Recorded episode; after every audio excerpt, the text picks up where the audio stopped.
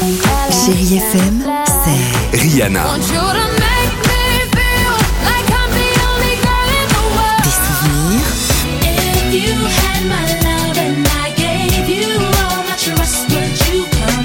Et la musique qui vous fait du bien.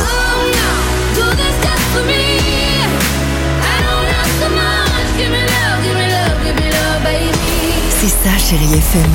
Feel good music. Chérie FM Cinéma, Marc Choquet. Bonjour à tous. Au sommaire, cette semaine, le nouveau Disney Pixar, une comédie à l'humour noir et une Jennifer Lawrence en femme fatale. Action.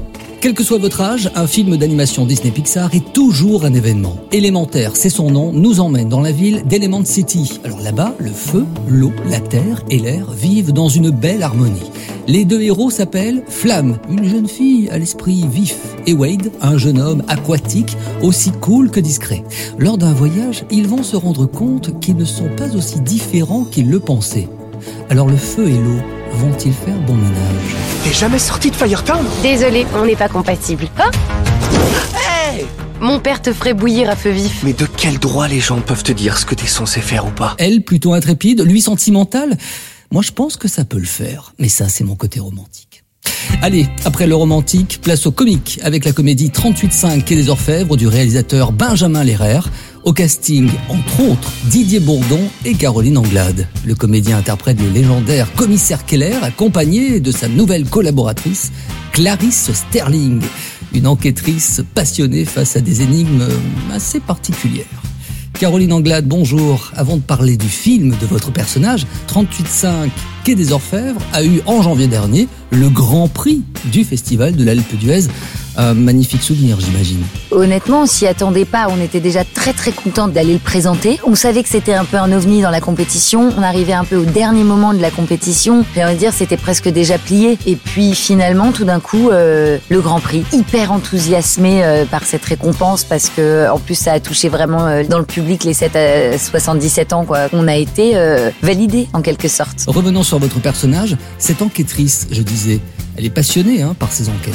C'est chouette de faire ça, mais c'est surtout que elle, elle a l'impression, ça y est, elle va rencontrer son mentor, son héros, euh, puis elle va tomber sur cette équipe de bras cassés entre guillemets. Elle est tellement fascinée par cet homme, de ce fou. En fait, ce qui était chouette, c'est de jouer un- ce rôle-là de façon très premier degré, avec une vraie enquête à monter, un vrai tueur euh, absolument sadique à, à retrouver. Plus on avance, plus on, a affaire à des cas euh, particuliers. Donc, euh, je me suis régalée à faire ça. Didier Bourdon, bonjour. C'est un film familial, mais pas que pour les parents, j'ai cru comprendre. Je pense que c'est plutôt les ados qui vont accompagner leurs parents, à mon avis. Moi, je vois dans mon entourage, euh, tous mes neveux assez jeunes euh, ont vu la bande-annonce et ça les intéresse énormément. Parce que je crois qu'il y a quand même plein de BD, plein de films. euh, Puis voilà, il y a, ce côté aussi anglo-saxon de séries, de, de sketchs sur YouTube.